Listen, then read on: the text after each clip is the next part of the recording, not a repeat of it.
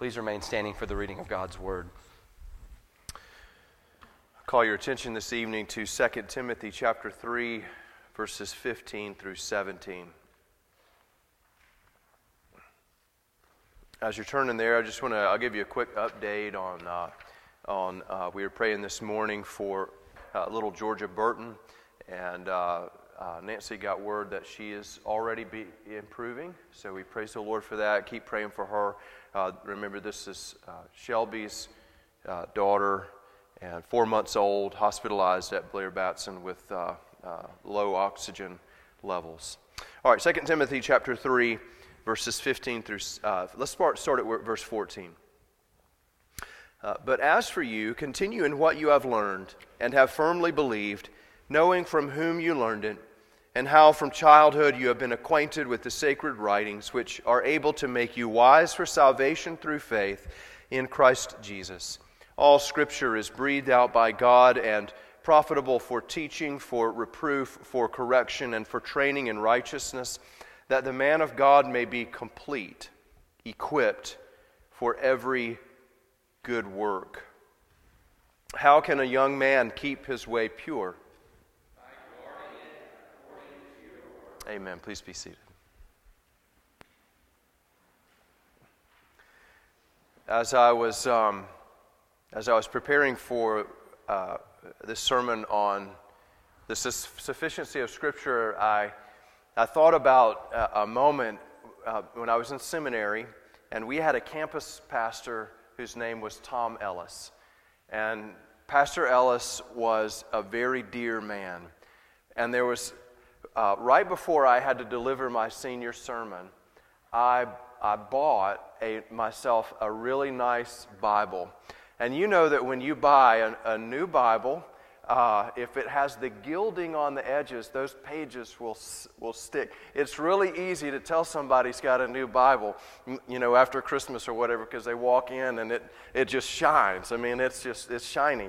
And so I'm standing there and, and I'm talking to Pastor Ellis and I'm getting ready to go in and give my senior sermon. And he looked down at my, at my Bible. And um, he said, Is that your Bible? And I said, Well, yes, sir. He said, It looks rather unused. and he was, he, he, was, he was being honest. He was questioning me. And I really appreciated that um, because he was concerned that I was about how engaged I was in studying the Word and being a man of the Word. And and as I thought about that, it reminded me of uh, a quote from Charles Spurgeon. You've probably heard this before, never seen it on any of the church signs, of course, but Spurgeon is quoted as having said, There is enough dust on some of your Bibles to write damnation with your fingers. And um, I think Pastor Ellis probably had that in mind as he was challenging me about my own use of my Bible. I said, No, it's new. we believe in the inspiration and the authority of Scripture, and we've talked about that over the past few weeks. The inspiration and the authority of Scripture, what a gift. As, as Pastor Danny was praying and just marveling at the fact that we can bring our prayers to the living God and He hears every one of them and cares about every single request that we make. What a gift. What a gift as well that God has given us His Word. And, and just think about over the thousands of years how He has caused men to write his words down, thinking of you.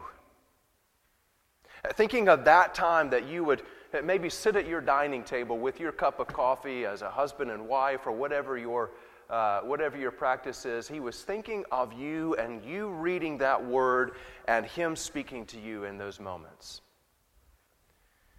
We also believe that God's word is sufficient. And this is something that I hope you've resolved in your own soul and that you find comfort in, that God's word is sufficient for you. Um, some of you've probably, uh, at least as long as Amazon has been around, you've probably bought some, some electronic device from Amazon and it was shipped directly to you from China. And you open up this complicated electronic device, and it's got a 4 by 4 card in there with all the instructions that you uh, need for that. A piece of uh, electronic that's totally indecipherable. It says something like to turn on, press once button. And so you throw the instructions away and you just go about trying to figure out how to use this device on your own. Is God's Word that way? I'm glad you say no. Does it get us some of the way? Is it only good for handling certain parts of the Christian life? But we're really modern people. Okay, we have nice shoes. We don't wear sandals anymore. Um, this is a really old book, let's face it. Is it just for church stuff? Good, I think we're on the right page. No, uh, what we want to understand by the sufficiency of God's Word in, in really simple terms is this that God's Word is a complete instruction teaching you how to glorify Him and enjoy Him forever. That is what the Word of God is for us today, and we'll, we'll look, about, look at this in three different points. First of all, uh, let's notice that uh, let's notice what God gives us in His Word. What does God give us in His Word? And I'm basing this entirely on what the Westminster Confession of Faith says, so we want to walk through it in that way. And the first thing that we learn is that God's Word gives us all things necessary for glorifying Him, for faith, and for life. So let's think about that just for a second. Go back with me to 2 Timothy chapter 3, and let's notice the exhortation that Paul gives to Timothy. But as for you, continue in what you have learned and firmly believed, knowing from whom you learned it. Now, Timothy had been taught by his, his mother and his grandmother from a very young age. They brought him up in the Old Testament, reading it to him, uh, probably on a daily basis, making sure that he memorized uh, certain parts of the Bible. And here Paul is telling him, don't forget that. In verse 15, he says, And how from childhood you have been acquainted with the sacred writings, which are able to make you wise for salvation through faith in Christ Jesus.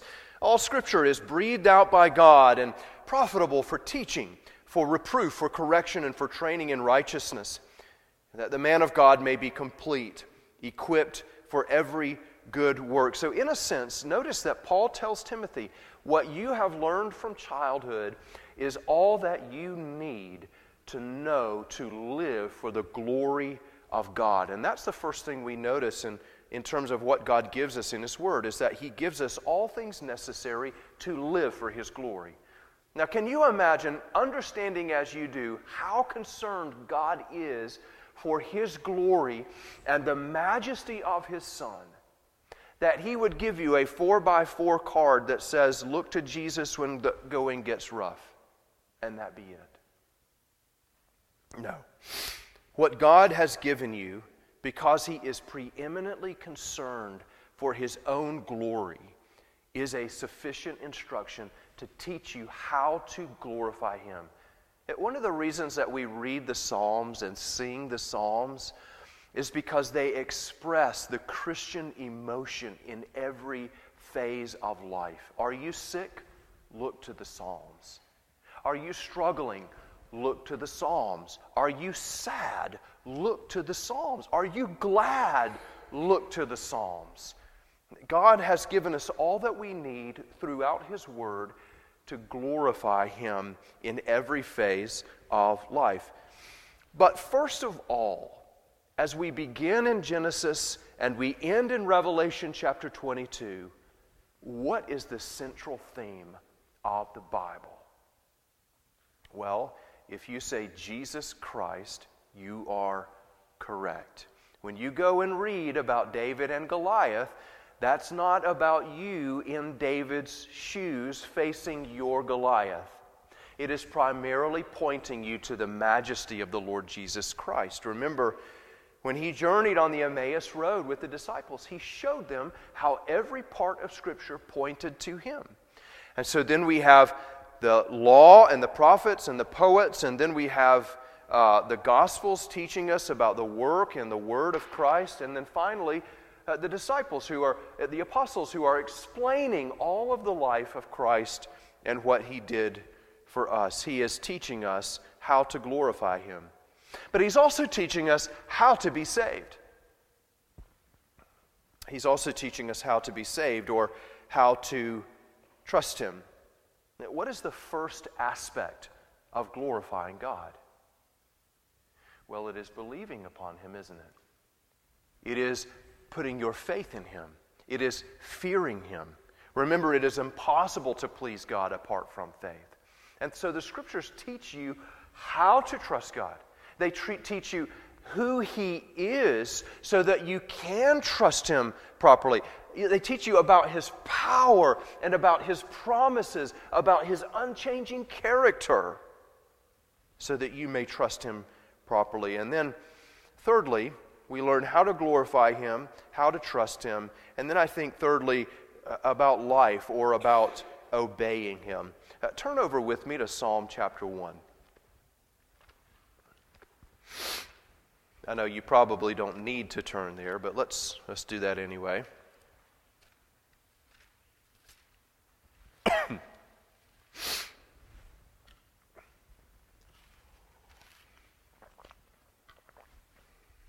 Remember that God commanded Joshua to meditate on his word day and night.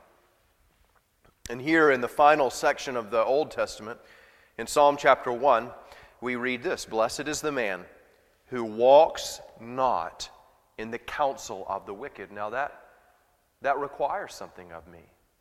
It requires that I am able to discern wicked counsel from godly counsel, nor stands in the way of sinners, nor sits in the seat of scoffers. But his delight is in the law of the Lord, and on his law he meditates day and night. He shall be like a tree planted by streams of water, whose, who bears, uh, that yields its fruit in its season, and its leaf does not wither. In all that he does, he prospers. Do you see what the promise there, um, the majesty of the promise? That if the man who meditates on the law of God, who is repeating it to himself, who is taking it in deeply, is like a tree drinking in water and bearing fruit in every season. This is the sufficiency not of that man, but of the law in which he is rooted. The Bible teaches us how to obey God, and we, we can consider the application of the law. That law forms a complete ethical code for the Christian. It doesn't just tell us what God prohibits, it also tells us what God promotes in the positive aspects of the Christian life. When I go to the supermarket, I can meditate on the, especially the second table of the law. How do I love my neighbor when I go to Aldi and all the places to check out are filled? What do I do? The Bible gives us a commission in how to love God and how to love our neighbor. So, Scripture primarily gives us how to glorify God by believing in Him and trusting in Him for salvation.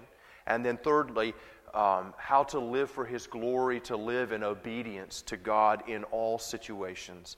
And secondly, notice with me how we learn from God. This is what uh, uh, the Westminster get, Confession gets into, uh, uh, secondly, is how we learn uh, from God's Word. And it tells us that the Bible sets down instructions for us in two ways. One of those ways I know that you're familiar with. It expressly sets certain things down, doesn't it? So when we go to the Ten Commandments, we read, Thou shalt not murder. I understand what that means. I don't really need a lot of extra explanation as to what murder means. Some aspects of the Bible's instruction are totally clear. But if the gilding has worn off of the pages of your Bible, and you've been reading it for a while, you understand that some things in the scriptures are not entirely clear, are they? Some things are a bit difficult to understand, and we're going to look at that ex- explicitly next week. But the Bible sets down some of our instructions in what uh, the Westminster Confession calls good and necessary consequence. Well, what in the world does that mean? What is a good and necessary consequence? Well, there are some aspects of Christian doctrine that the Bible sets down by comparing verse with verse, passage with passage. Let me give you a couple of examples. Can you think of a passage in the Bible where we would go and learn that God is a Trinity? Can you think of a passage in Scripture where it expressly says to you, God is three persons in one being and one being in three persons? They are co eternal and co equal. Can you think of one passage of Scripture where you would find that? And the answer is no. We understand who God is as a triune being by looking at the whole testimony of the Scriptures. Look back at your bulletin with me just for a second at question number 11. How do we know that the Son and the Holy Ghost are God equal with the Father? Well, there are a few ways. When we read the Scriptures and when it talks about Jesus, it, t- it, uses the name of God. Do you think about in John's gospel, seven times he says what? I am. Well, that's a direct reference to the name of God, Yahweh, Jehovah. So the names of God are attributed to the Son and the Spirit. And we also see the attributes of God. We see that Christ knows all. He has divi- a divine nature. He has mastery over nature, which only God can have. The Spirit likewise, hovering over the waters and brings life and order to the creation. His works and his worships, worship as are proper to God only. This is what we mean by good and necessary consequence. What are we doing? We're looking at the whole scope of the Bible and we're seeing everything that it says about the Father and the Son and the Spirit, and we conclude these are three distinct persons who are one God. That's what we mean by good and necessary consequence. This is a proper use of the Bible. Because remember, it's not an instruction book. It wasn't written in some Chinese factory where they're trying to translate this into adequate human language. I want to give you just an example of how Christ used this. Turn over with me to Matthew chapter 22, verse 32.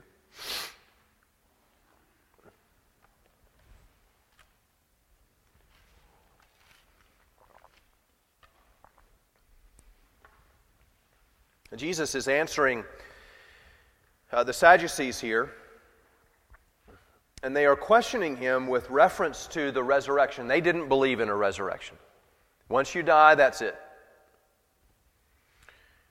And so uh, they said, Well, there is no resurrection. And remember, they said, Well, if a man dies, if a woman dies and she'd been married to seven men in her lifetime, when she goes to heaven, who's she going to be married to?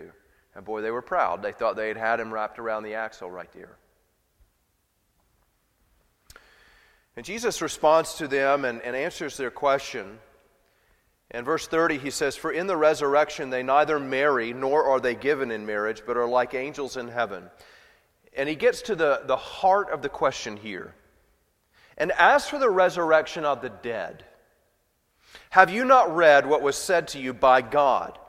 I am the God of Abraham and the God of Isaac and the God of Jacob, excuse me. Do you know what he's citing there? He's citing Exodus chapter 3, where God is giving Moses his name.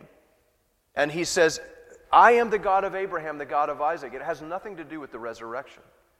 But you see, Jesus looks at that verse and he deductively reasons and he says, here's what we can pull from that. If God is the God of Abraham, the God of Isaac, and the God of Jacob, they must still be living because he is not the God of the dead, but of the living. You see, and so Jesus uses that verse and he reasons from it and draws a conclusion that has a reference to the resurrection. He goes on, he's not the God of the dead, but of the living. And when the crowd heard it, they were astonished.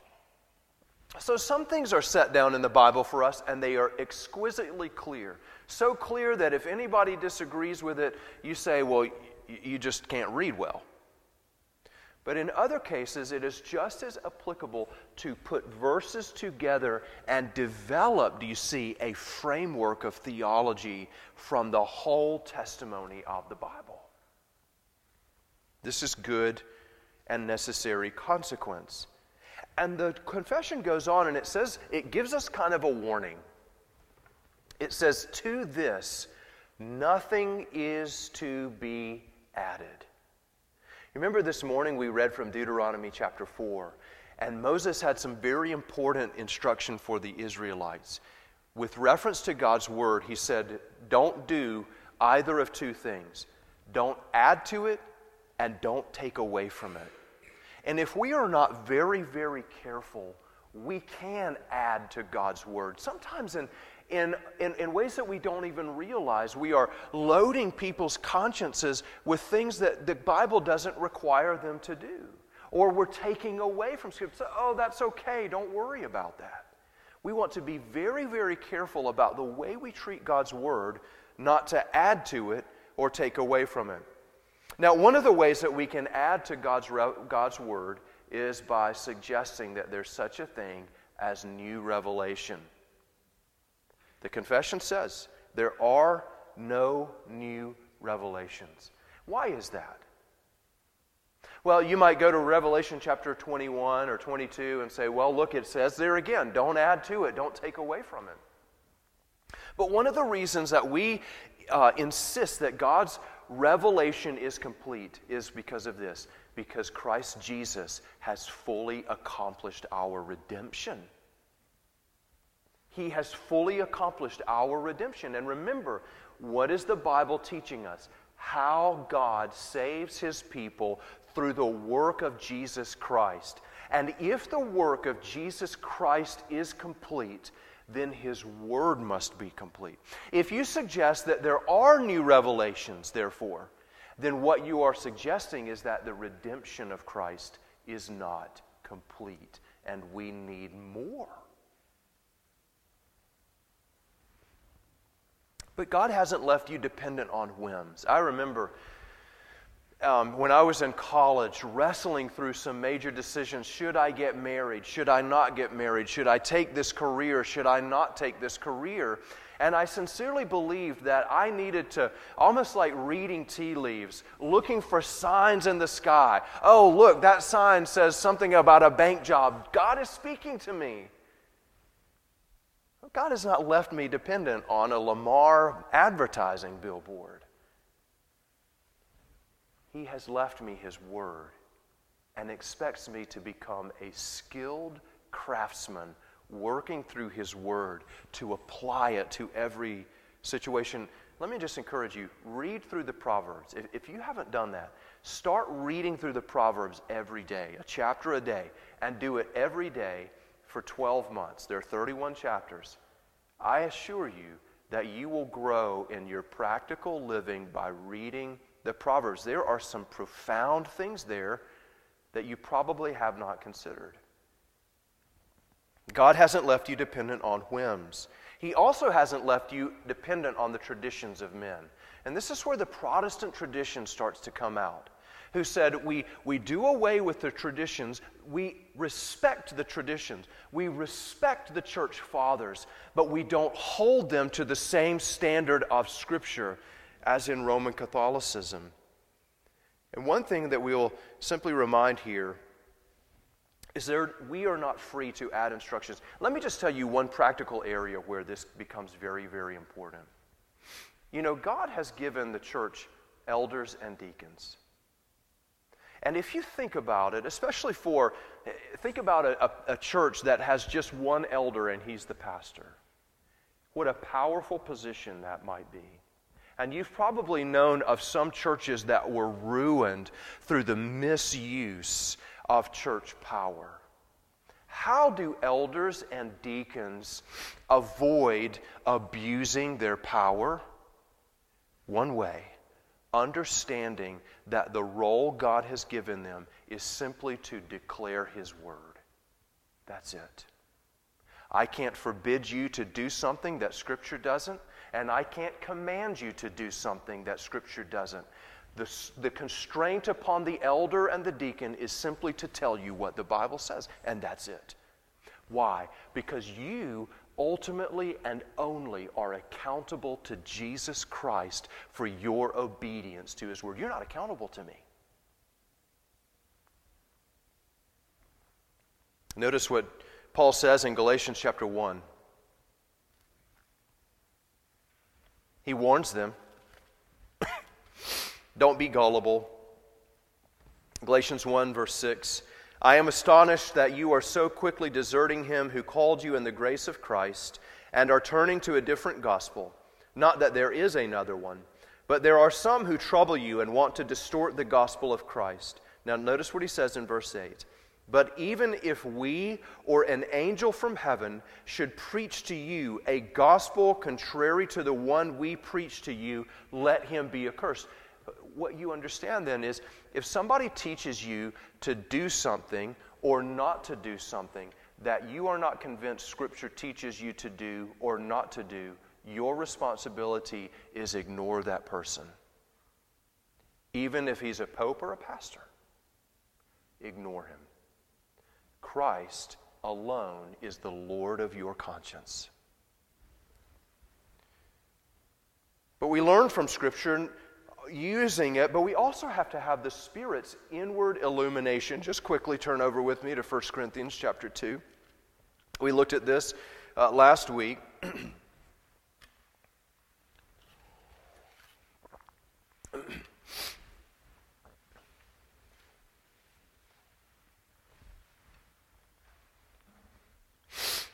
First Corinthians chapter 2 beginning in verse 6 Yet among the mature we do impart wisdom, although it is not a wisdom of this age or of the rulers of this age who are doomed to pass away, but we impart a secret and hidden wisdom of God. Remember what we read this morning in Matthew chapter 11, verses 25 and 26 which God decreed before the ages for our glory.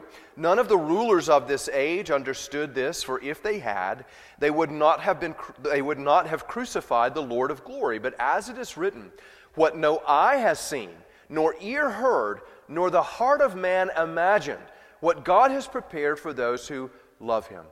These things God has revealed to us, notice here, through the Spirit.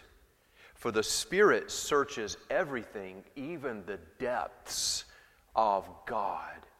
And so, the work of the Spirit in your life and mine is as we read the Scripture and you have those moments and, and, we've all had this, and you talk about it and you say, man, doesn't it, isn't it amazing how we read the scriptures and we learn something, it seems like every time we go when I'm intentional about that time?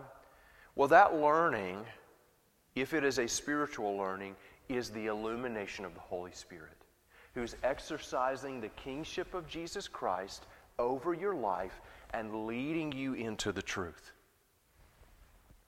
We must have the inward illumination of the Holy Spirit so that we might understand the Scriptures savingly. It is the Spirit given by Christ who enables us to understand and to believe. Um, I am I'm always impressed. I was telling Mark and Leanne because Leanne is so gifted in her quilting. I'm always impressed by someone who can who has become a master in his craft. And if you scroll through Facebook, sometimes you'll come across videos of somebody who can, who can take just a, a block of iron and turn it into a beautiful knife. It, it's, it's amazing. Or people who are, who, who are craftsmen. Um, and they can shoe horses and that sort of thing. And they're amazing at, at what they do. Um, my, my son loves to watch Bob Ross, and I've been impressed just over time how he's been able to emulate Bob Ross's methods and paint pictures. I can't do that. This is, it, it's something that takes time and effort. And as you think about that, and, and these sorts of people, quilting, uh, um, Uh, genealogy or whatever your interests may be that you spend time on. Some guys are statisticians and they, they can remember all of these statistics from years and years and years. You ought to apply yourself to God's word in that way.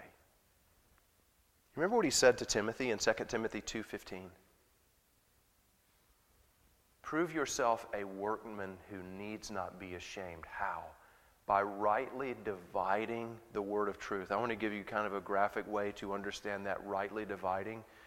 A related word has to do with circumcision, which requires something of precision. Um, when you handle the Word of God, you want to rightly cut it. And that doesn't mean become dispensational. What that means is that you spend so much time that you're never embarrassed when Tom Ellis comes to you and says, Do you use that Bible? The, the pages are worn, the notes are there, and all the years that you have spent in God's Word seeking the Spirit's illumination so that you, at the end of your days, are a master workman in the Word of God. Remember what Hebrews chapter 5 says? He chastised the people there. He says, By now, you ought to be teachers. But instead, I have to come and cut the meat for you and put it in your mouth Lastly, let's give just a quick note here on worship and government. The Bible doesn't tell us every little detail, but some circumstances are ordered by what we call the general rules uh, and Christian prudence. Look just quick, quickly with me at one, 1 Corinthians chapter 14 we would do well if people would just get this principle ingrained. 1 Corinthians 14 26. Paul is speaking to Christian worship here. What then, brothers?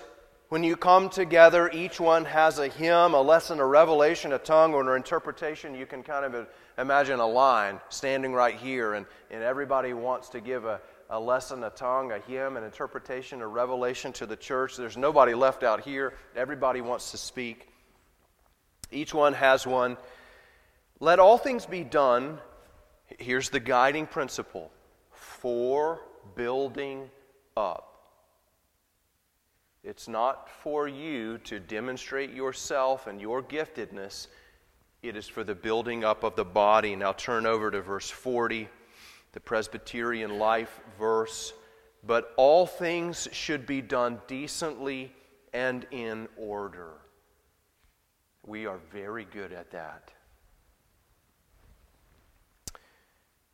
We require the guidance. We, you see, Scripture is still guiding us in how we conduct our worship. We do it orderly, we do it decently when it comes to the worship of God. Think about it this way if we are going to meet together for worship, should we tell people what time to worship? Probably so. It, it's not going to work very well if we don't just come when the Spirit leads you to be here. It's not going to be a very good corporate worship service. Should we have a service, should we have one service of four hours or four, four services of one hour? We need a warm and a dry place. It's not good to worship if it's uh, 20 below outside and somebody's uh, uh, going to catch uh, pneumonia while they're in God's worship. It's good for us to have a warm and dry place. We should meet at a reasonable hour that is conducive to all people. You see, this is it, uh, what God has, has caused us to, to use Christian prudence to develop these things in an orderly and a decent fashion that is conducive to all. God has taught us how to glorify Him in all things, how to magnify Christ, how to be saved, how to live. And I just I will end with this. Uh, you might respond and say, "Well, you know, I can go to the Bible and it doesn't say anything about how the tide comes in or goes out." That might be helpful. The, the Bible doesn't tell me what medicine to take if I have a headache. Boy, that would be helpful. Correct. But the Bible does tell you how to live for God's glory when you have a headache. The Bible does tell you how to be a Christian judge, homemaker, husband, father, how to be a Christian physician. It tells you how to honor God in every facet of your life. Everything is concluded so that Paul could tell Timothy, so that the man of God might be complete. God's Word is a complete instruction for glorifying and enjoying Him. He has given you His Word so that you will be able to live honorably before Him in every season of life. Whether you have a migraine, a debilitating diagnosis, He tells you how to be a Christian patient. There is nothing you need to know that is not expressly set down in the Bible or that may be deduced from it by comparing passage to passage. And with the Spirit's help and constant application, every one of us should endeavor to become a master craftsman in God's Word. Amen. Let's pray. Our Lord in heaven, we thank you for the precious gift that is your Word. And, and I think we begin tonight praying, just confessing, O oh Father, that. Um, we know that sometimes we don't have because we don't ask, and sometimes we don't have because we don't seek. So many things are laid out for us in your word that you've intended to be for the good of your people, to preserve us, to keep us from overly stressing ourselves or for falling into to utter despair. You've given us your word to come along and undergird us and, and lift up our eyes to see the Lord Jesus Christ and his love for us all that He's done. I pray for myself and I pray for my brothers and sisters, Lord, that, that you would work in us by your Spirit. Stir us up, uh, put a fire in our belly, as Pastor Danny has prayed, put a fire in our bones to study your word, and we ask, Lord, that you would meet with us there every time. We pray this in Jesus' name. Amen.